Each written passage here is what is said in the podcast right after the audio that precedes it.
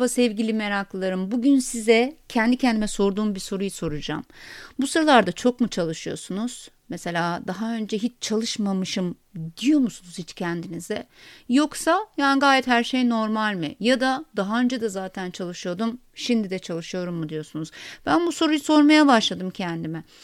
E, bu soruyu sorduğumda da karara vardım. Acaba zamanımı mı iyi değerlendiremiyorum? Onun için de dedim ki en iyisi zamanımı daha verimli kullandığımda hayatım nasıl olacak? Şöyle bir listesini yapayım bakayım ne çıkacak. Öncelikle bazı araştırmak istediğim konular vardı. Onları yapamıyorum. E, bilgisayarımdaki dosyaları bile düzenleyemiyorum hatta. Boş boş tavana bakmak istiyorum. Gerçekten şaka değil. Onu da yapamıyorum. Arkadaşlarımı aramak istiyorum. Onlarla saatlerce konuşmak istiyorum. Zaten bunu her zaman yapabilen birisi değilim. Ama bu sıralarda belki de yapmak istiyorum. Evden çıkayım biraz fotoğraf çekeyim biraz denizin tuzunu içime çekeyim bir şeyler istiyorum ama yapamıyorum çünkü onlara zamanım yok. Peki dedim ki kendime yani bu saydıklarımı yapamadığım zaman kendimi nasıl hissediyorum? Hani belki de iyi hissediyorum canım hani bir sıkıntı yok o da olabilir. Sadece hani bir kendime sıkıntı yaratmışım gibi gösteriyor da olabilirim. Ama baktım şöyle bir düşününce kendime yetememiş, yaşamamış, bir şeyler eksik kalmış gibi böyle yetersizlik hissi var. Peki bu his bana ne kadara mal oluyor diye düşündüm. Ya maliyet şöyle söyleyeyim. Yani bu saydıklarımı yapamadığım için bu hissiyatım yüzde ne kadar? 70 oranında yani az buz değil yani %70 oranında kendimi kötü hissediyorum bu isteklerimi yapamadığım için. Peki dedim %70'i kaça indirirsem kendimi daha iyi hissedeceğim. Yani tabii ki sıfıra indirmek güzel olurdu ama mümkün değil böyle bir şey. Yüzde kırka falan indirirsem eğer sanki o sıkışmışlık, o yetersizlik hissinden kurtulacakmışım gibi geliyor.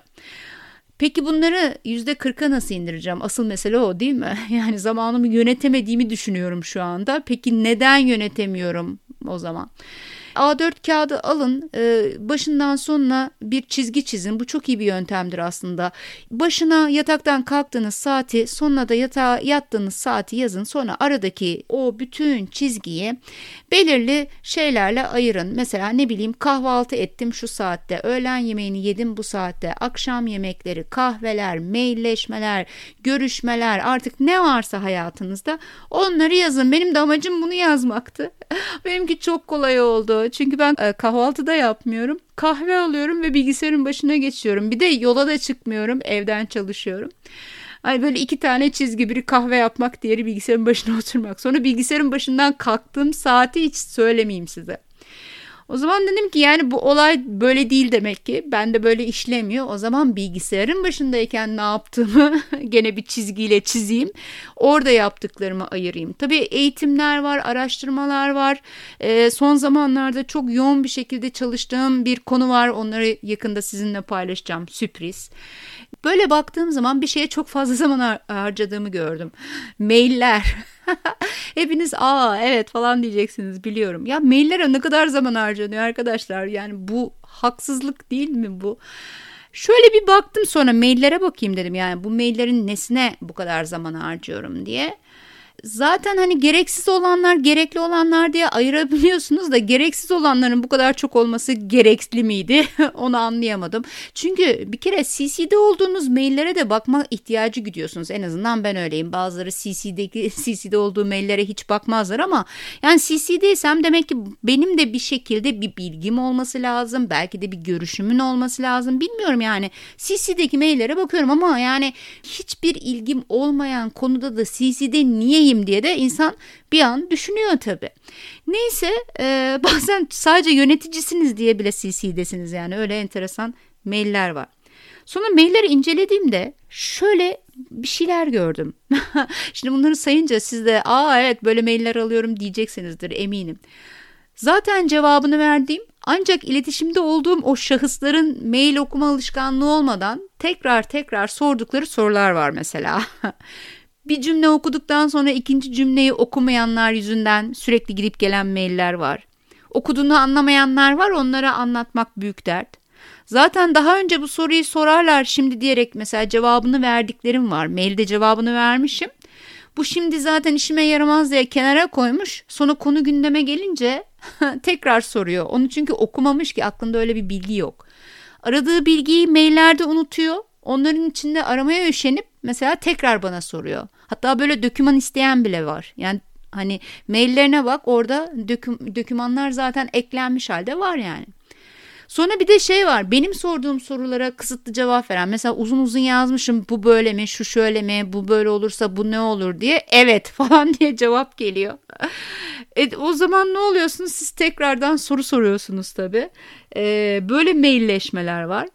E bir de yani şöyle tamam aç telefonu niye mail e, atıyorsun? diyeceksiniz de farklı farklı yerlerdeki insanlara şimdi toplu halde bilgi vermek veya onlardan toplu halde bilgi almak durumundasınız. Telefonla birisine yapıyorsunuz. Hani bu, bu iletişimi birisiyle kuruyorsunuz. Sonra diğerlerine tekrar tekrar mail yazıyorsunuz. Bu da hani benim çok zamanımı alan bir şey.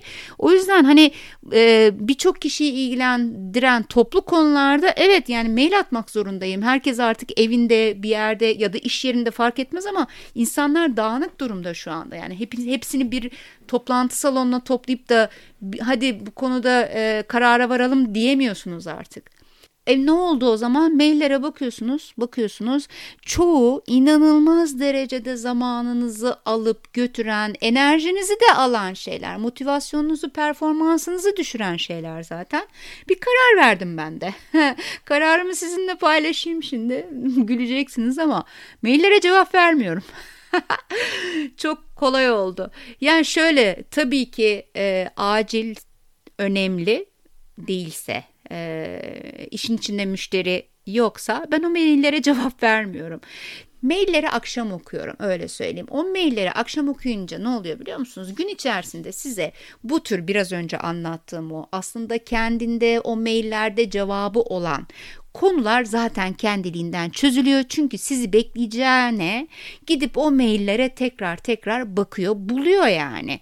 E biraz araştırıp bulsunlar istiyorum. Kendileri bulsunlar artık. Zaten cevabı verilmiş. Hani yeni bir soru değil. Tamam yeni bir şey olduğunda, hakikaten çok acil ve önemli olduğunda asla hayır demem ama yani artık maillere cevap vermiyorum. Böylece e, öğreniyorlardır. Burada beni dinleyen arkadaşlarım varsa kusura bakmayın arkadaşlar. Yani bana soru sormayın bir süre sonra şey haline geleceksiniz biliyorum yani Funda'ya soracağımıza biz maillerimize bakalım. Ee, oradan cevap bulalım diyeceksiniz. Dediğim gibi yani bu yöntem sadece önceki yazışmalarda o sorulan soruların cevapları varsa geçerli bir yöntem. Yani sakın bir kere daha söylüyorum yanlış anlaşılmayayım. Daha önce konuşulmuş, karara varılmış, yazılmış, çizilmiş. Her detay zaten mailde var. Dokümanlar var. Yani niye artık tekrardan hani böyle mi şöyle mi diye soruluyor ki gerek yok.